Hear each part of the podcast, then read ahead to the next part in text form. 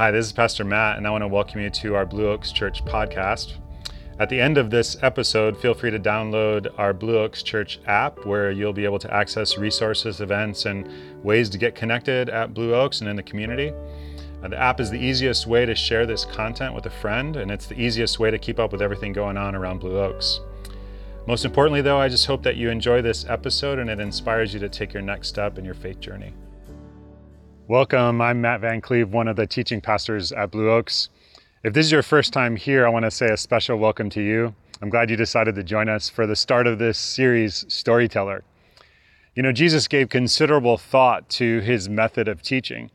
How was he going to teach in a way that would engage highly intellectual people as well as some of the most uneducated people? Well, the primary method he chose was to tell stories. In fact, about a third of his words recorded in Scripture are stories. These stories are designed to make the truth available to everyone. Jesus would say, Ever see a shepherd desperately searching for a lost sheep? Then you understand God's heart for people who are lost. He would tell stories about corrupt judges, poor widows, buried treasures, lazy employees, bad debts, noisy neighbors. And for 2,000 years now, these stories have stretched the greatest minds in the world and fed the simplest ones. They've pierced the hardest hearts and shaped the greatest souls that have walked the face of the earth. And we're going to start today by looking at a very important story.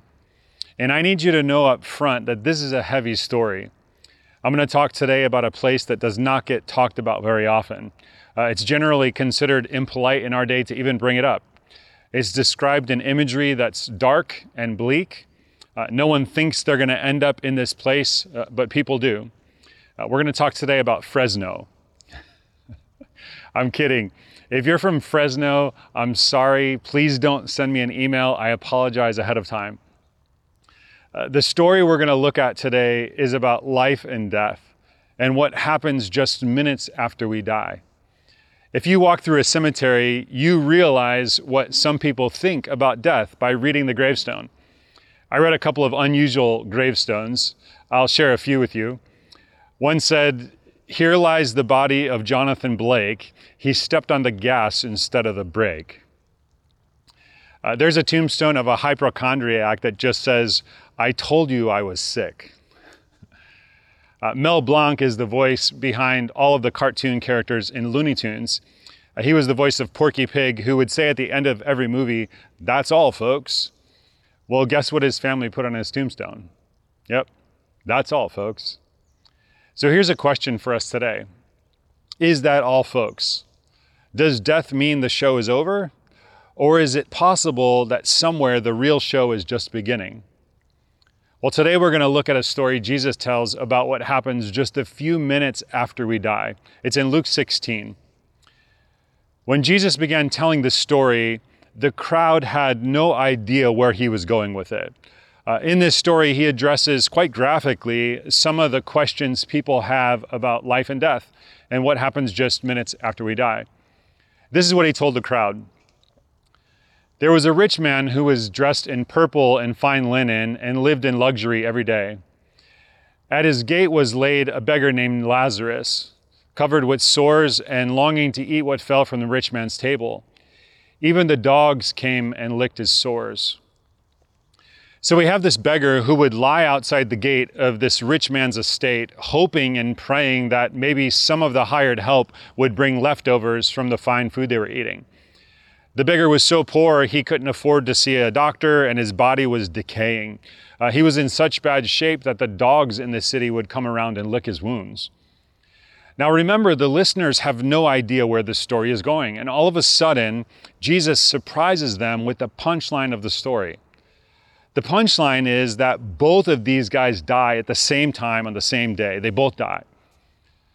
The time came when the beggar died and the angels carried him to Abraham's side. So Jesus is talking about heaven here. The rich man also died and was buried. Even with all of his wealth, this man could not avoid death. They both died, they both are buried, and they both must face eternity. And it's at this point Jesus' listeners understood exactly what he was trying to say to them. He was trying to say, no matter who you are, you're not going to escape death. It is the inevitable chasm we all must cross. And so here's the question I'd like you to reflect on at this point What happens just a few minutes after you die? What really happens? That's what I want to talk about in the time we have left. All right, now from this story, I want to suggest three things that will happen just a few minutes after you die. Uh, first of all, you will be wide awake. In this story, both the rich man and Lazarus immediately woke up on the other side. There was no delay in that. When Jesus was dying on a cross, there was a thief dying on the cross next to him. And Jesus was dying for the sins of that thief and for your sins and for my sins. And Jesus said to the thief, Today you will be with me in paradise. Uh, not someday, not years from now, but this day. There's no delay. When you die, your spirit immediately goes to the other side. So, minutes after you die, you will be wide awake. Uh, second, at that moment, you will be filled with either tremendous gratitude or enormous regret. You will not be neutral. And I want to spend most of our time today on this point. Uh, there was a stunning reversal for this rich man and Lazarus on the other side.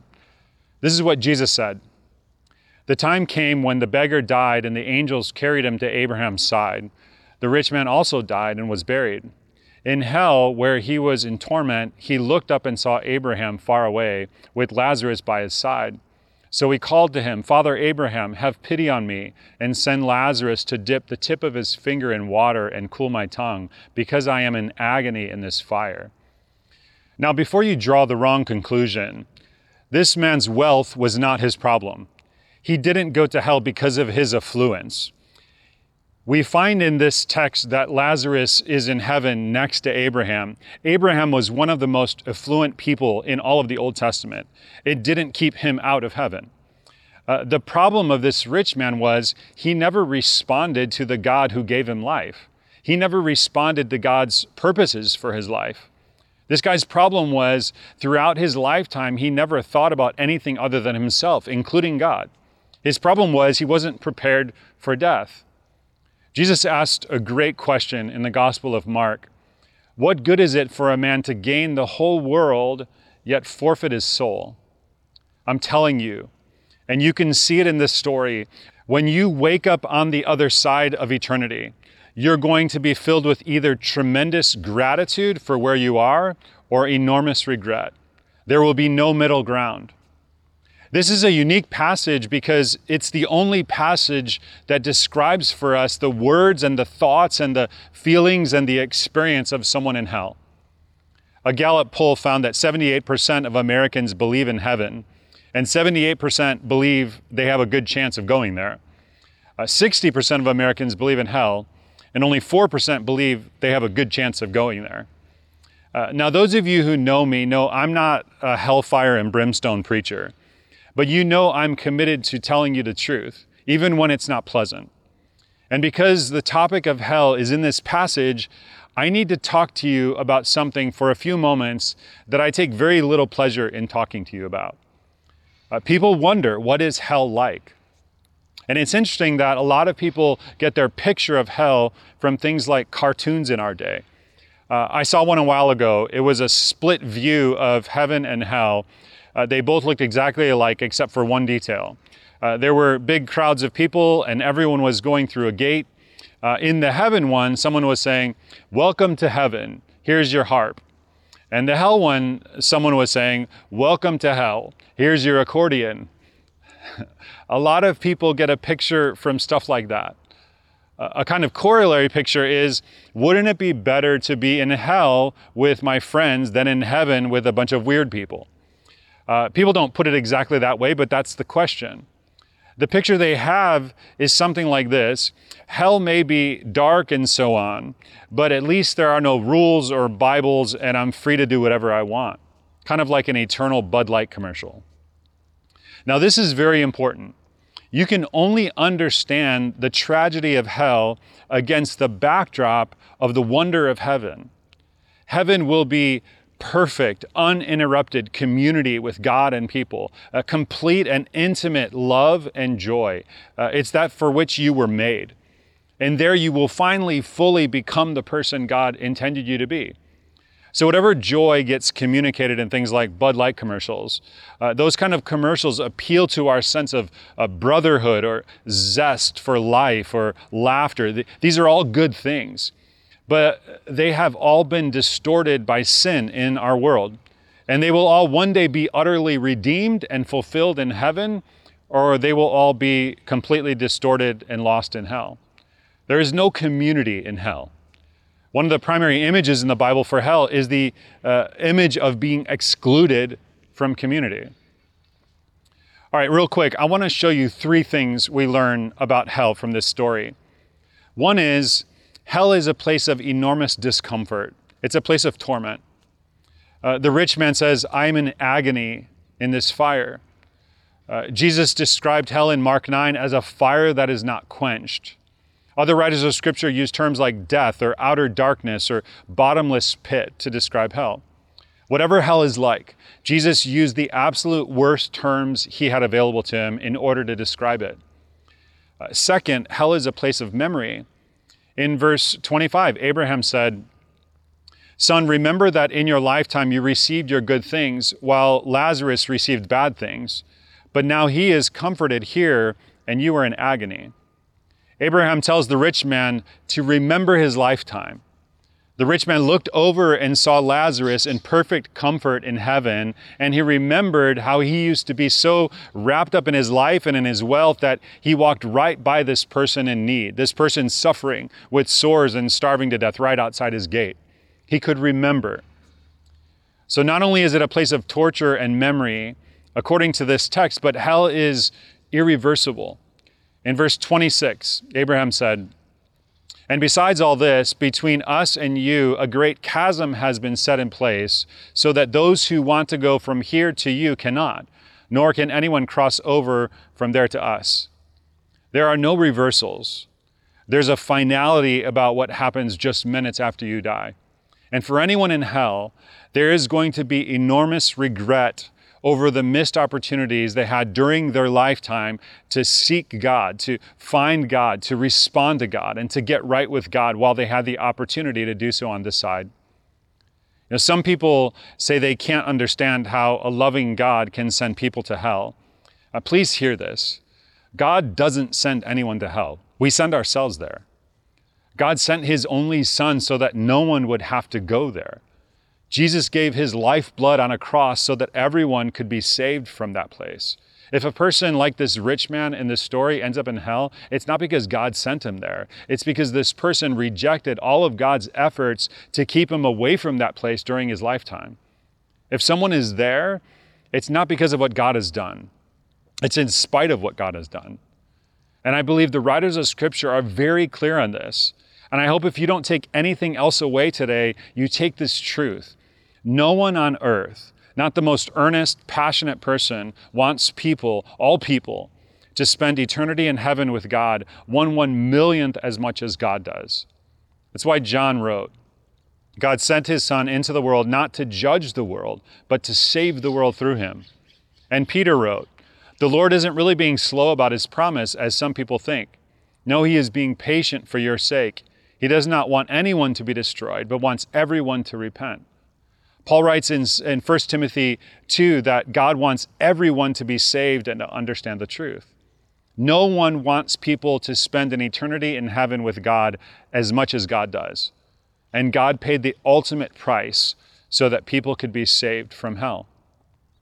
We have a warning sometimes for people if we're if we really don't want them to do something, if we're dead set against it, we'll say, You'll do that over my dead body. Well, Jesus says any member of the human race is going to have to go to hell over my dead body.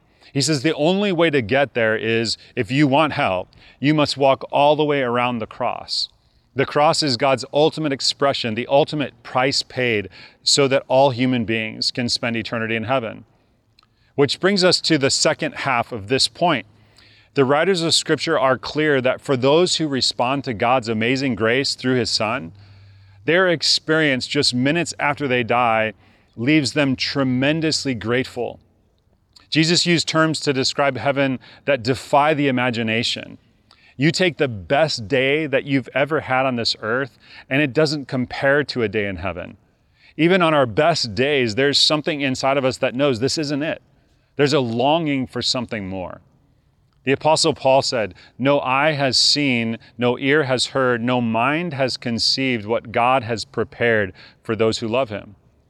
I think Paul said that for those of us who kind of get confused about heaven. Some people think of heaven as like the, the ultimate retirement village. I was talking to someone who asked me if there was going to be golf in heaven. His thought was, I can't be happy without golf. And since heaven is a place where I'll be happy, there must be golf in heaven, right? I explained to him that in heaven we know there will be no lying, swearing, or cheating, so how could golf be there? Now, my understanding of Scripture is that when you die, your soul, your true self, who you are, immediately goes to be with God on the other side. The Apostle Paul said, To be absent from the body is to be, be present with the Lord. Uh, when Jesus died, he said, Father, into your hands I commit my spirit. And then he went to be with the Father. Do you remember the spirituals the slaves would sing in the cotton fields when they were being abused and starved and worked until they dropped dead? Songs like Swing Low, Sweet Chariot, Coming for to Carry Me Home. I looked over Jordan and what did I see? A band of angels coming after me, coming for to carry me home. We read in history books that often it was the singing of songs like that about heaven that kept hope alive in slaves. For those who experience heaven, there will be nothing but tremendous gratitude for the God who sent his Son to save them, for the God who prepared an indescribable home for them, for the God who is worthy of our worship and our gratitude forever and ever. All right, before we go any further, I'd like you to hear part of Jishnu's story. Hi, folks. Uh, I'm Jishnu. I'm one among you, one who was lost, confused, questioned, even I still do, ran far, far away, but I'm here today to testify that He will find you, just like the way I was found. Being born and raised in India into a mixed belief of Hindu religion and communist belief, grown into a very arrogant, proud, atheist uh, with every possible bent of mind to logically and analytically look at things. Found every piece of joy in actually putting down or rather winning over debates on religious beliefs, questioning the way that how would one would just blindly have a faith on something which they do not even see, which they don't even perceive, which there's no there's no five senses of feeling on that. But today when I look back, I believe he had a plan for me. The reason then he started bringing in people in my life. He started with my beloved wife, then my girlfriend, who is a believer, who started bringing in, sharing her faith, her journey with me but it was just like listening through one ear and not paying any attention, or just, or at times, in fact, questioning the faith altogether. And you know, as I said earlier, it was like a win over a weak mind, but with a faithful heart. And then in my professional life, I started having endearing colleagues who started talking about faith and their journey. And even then, I started pushing things away. But one thing, even then, I recognized that no matter how far I'm trying to run, He was just not letting me go. It happened for years and years together until one fine day when I really realized that I had enough. That has been an, enough of a run. I've been so exhausted. Then I don't think I can take this by myself just by myself alone. Realizing that, okay, how far I am, there was one point in time that came to my life that I actually started acknowledging that, okay, it's no point in questioning anymore. It's the point of actually surrendering myself to completely to Him. And that's what happened, folks. It was last year, last year, December, that I accepted Him as my one and only Savior in my life. And I strongly believe that the battle, the run that I had with him before accepting him, he won. It wasn't me. And I have battle after accepting him, and I'm sure he will win too. That's my story, folks. And I hope, like me, people who are still there, who are still trying to find where the Abba is, where Jesus is, will definitely, he need not have to, he or she need not have to find him. He will find you, just like he found me. I mean, I stand before you to attest that, definitely. Thank you, folks. All right, so just moments after you die, first of all, you will be wide awake. Second, you'll either be full of tremendous gratitude or enormous regret. The third thing we learn from this story is you will be able to reflect back on your life with great clarity. Just minutes after you die, you will have great clarity on what mattered most in this life. Look at verses 27 and 28, just minutes after the rich man dies. He answered, Then I beg you, Father, send Lazarus to my family, for I have five brothers. Let him warn them so that they will not also come to this place of torment. Uh, there was an urgency in his voice. For the first time in the story, the rich man shows he's interested in someone other than himself.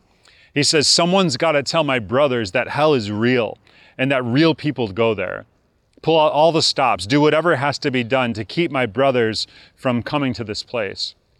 I don't know about you, but that scene gives me perspective on what matters most.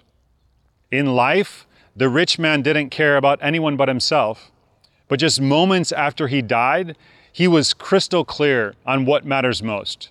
It wasn't his wealth, his house, his portfolio, his business deals, or his cars. It was one thing people. That was the one thing that mattered and the only thing that lasts forever. And if at that point that guy could go back, I think he would do a lot of things differently. I think he would generously share with people outside of his gates who had physical, emotional, and relational needs. But there's something else that's crystal clear from the story, and that is it's not enough to meet just the physical needs of people. What good is it if we meet their physical needs to the neglect of their spiritual needs? Like the rich man in the story, all of us know people who are unprepared for the other side. And just a few minutes on the other side, and it's going to be crystal clear to us. Sometimes I wonder if a few minutes after I die, I won't say to myself, I should have given a little more. I should have prayed a little more. I should have shared my faith a little more. Do you remember the final scene of the movie Schindler's List? Oskar Schindler, the Polish businessman, is standing before the people that he saved. Uh, he used a portion of his fortune to put the names of Jews on a work list that would keep them from going to concentration camps. These were human beings who escaped death because of his action. As he looks into their faces, he has a moment of clarity. He sees things as he's never seen them before. And he's talking to his friend. He says, If only there could have been more. If only I could have done more.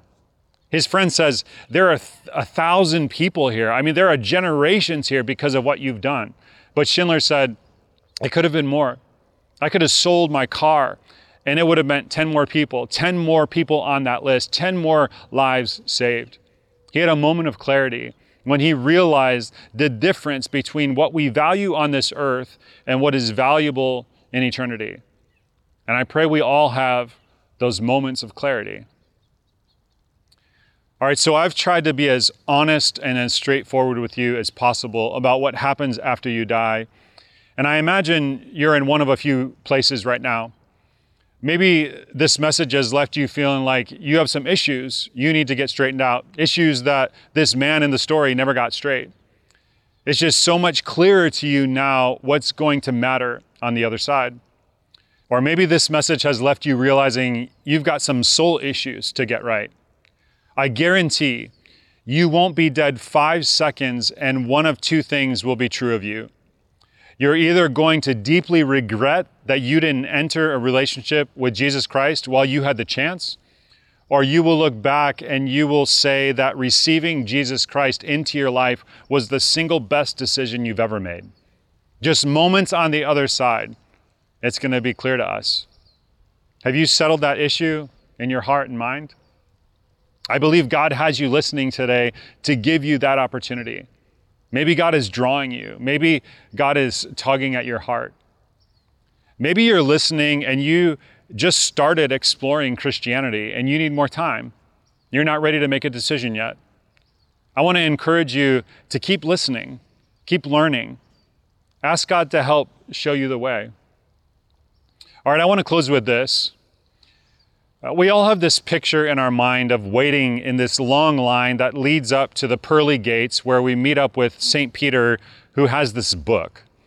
And in this book are all the good things and the bad things we've done. And if we've done more good things than bad, if it balances out right, he's going to say, You can come in. So as we move forward in the line, we get more and more nervous, hoping that somehow we'll make it in. That's a wrong picture. The writers of Scripture say heaven is a perfect place. And because it's perfect, even one imperfection will keep you out. If you have even one bad thought, one wrong action, one sin in your life, that's enough to keep you out of heaven. That means I don't stand a chance in a million of getting into heaven on my own effort, and neither do you. So that's why God came up with another plan. He sent His Son, a Savior. Someone needed to remove the imperfections so that we can go to heaven. That's what Jesus did. That's why Jesus came to this earth. That's why he died on the cross, to remove the imperfections in your life, to offer you forgiveness.